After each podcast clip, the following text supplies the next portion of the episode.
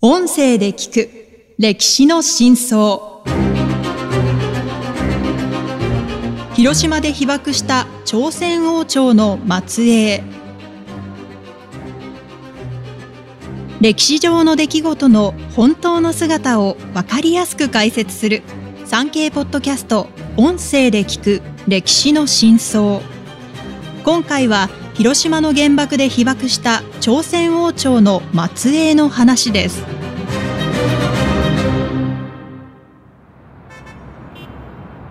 ごがつに行われた ジーセブン 広島サミットの際、岸田文雄総理大臣と韓国のユ・ソンニョル大統領が広島市の平和記念公園内にある韓国人原爆犠牲者慰霊碑に献花しました。広島の原爆では多くの朝鮮半島出身者が犠牲になりましたが、その中に朝鮮の王朝、李朝の末裔もいたのです。朝鮮半島をおよそごひゃくねんかん支配した李朝は、明治よんじゅうさんねん、せんきゅうひゃくじゅうねん、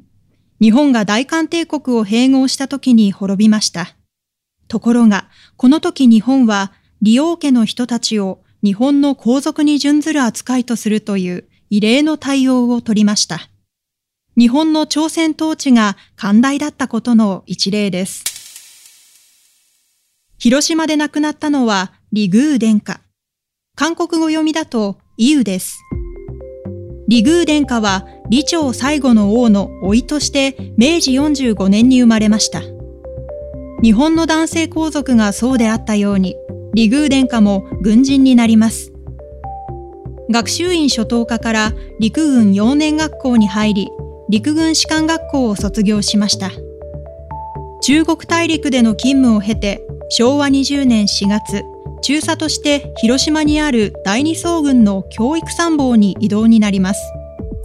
途中、ふるさとの京城、今のソウルに立ち寄り、東京から疎開させた家族と過ごし、ろくがつに広島に赴任しました。着任からにかげつごのはちがつむいか午前はちじじゅうごふん、馬に乗って司令部に出勤途中の李宮殿下は原爆の熱線と爆風を受けて倒れます。懸命の捜索で発見され、広島湾の似島の陸軍検疫所に設けられた臨時救護所に収容されました。李宮殿下には皇族と同様、お付きの武官がいました。吉成弘中佐です。むいかの朝、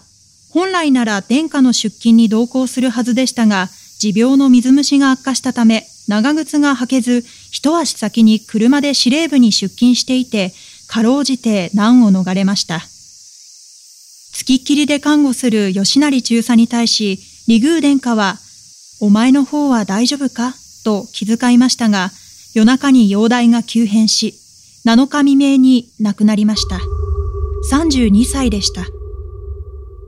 被爆の混乱の中、東京から皇族や軍関係者が駆けつけ、通夜が行われました。李宮殿下が亡くなったことに責任を感じた吉成中佐は、ようかの朝に自決しました。朝鮮王朝の末裔に対して忠義を尽くしたのです。この日午後、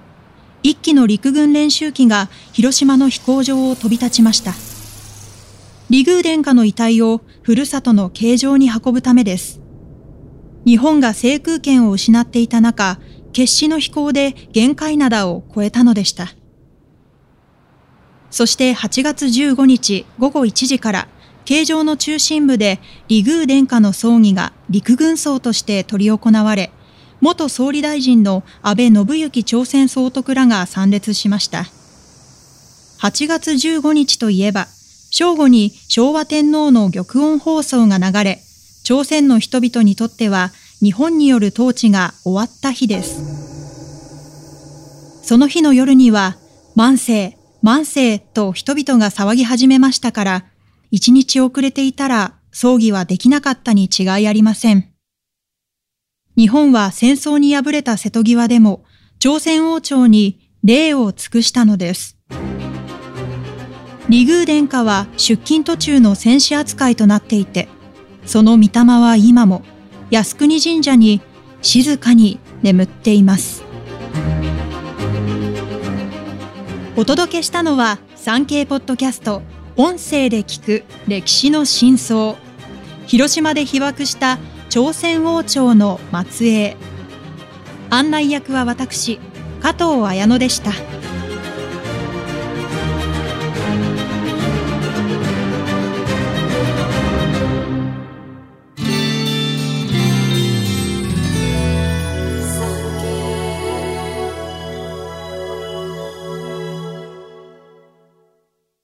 産経新聞社がお届けする歴史の真相。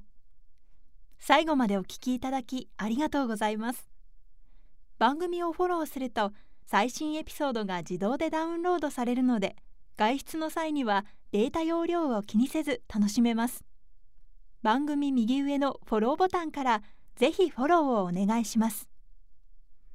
また Apple Podcast では高評価とレビューをお待ちしております。ぜひ皆様のご感想をお聞かせください。